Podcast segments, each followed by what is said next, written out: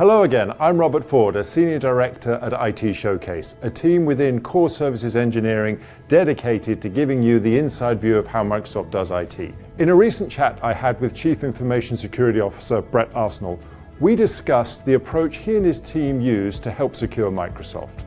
Now, Brett shared a simple but effective visualization he uses for enterprise security, and that's a three legged stool.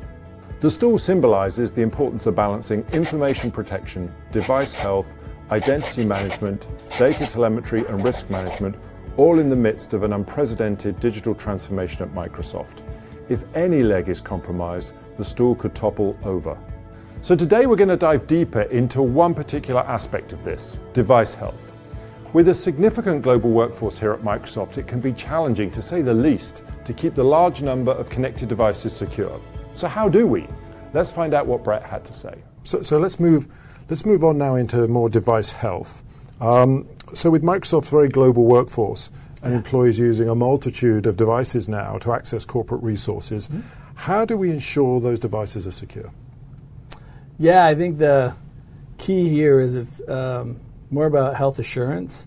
There's, I mean, there's lots of simple things you can go do but what we're trying to do with device health, regardless of what device it is, is to ensure that all the endpoints are current. It's the I would call it the pedestrian part of my job. It shouldn't seem like a big deal, but most of the things you'll see, uh, or many times you'll see, just not being current on like newer operating systems are much safer than older operating systems. Just mm-hmm. like new cars with airbags are safer than my you know 1962 car. And so um, I've got to be on current uh, operating systems regardless of which operating system. Be current, uh, be current on patches. You know the updates to those, particularly the security patches.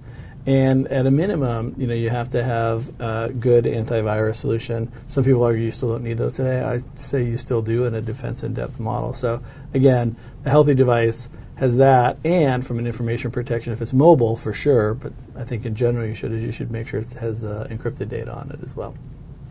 So, if, if, we were looking for key takeaways for the audience, are those them, or would you sum it up in a different way? Well, first, I'd, I'd, say one thing, which is it's not just the device. You have to have systems that will enforce it. It was easy when it was on your network, and you either were on the network or you came through a virtual private network. You could do that. Your services have to really be able to attest and ask is this device meeting my health requirements, whether it's patch, OS, AV, encryption? And if they don't meet it, then you don't let them have access to the data. And that has to happen at the service level, as well as um, uh, how do you do it if it's not? So if it turns out that you're missing something, how do I make the experience for you great, which is you go get your updated signatures or your updated patch so you can not completely interrupt your productivity flow. But the key things would be current OS, current patch, current a- antivirus, um, and and as I said, I would I would I would add encryption at a minimum for anything mobile, but it's not that expensive today to have encryption everywhere, so I would do that as well.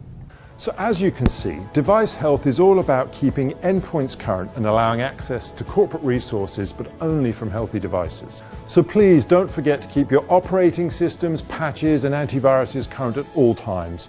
And be sure to check back with us next week as we continue our discussion with Brett on the topic of identity management.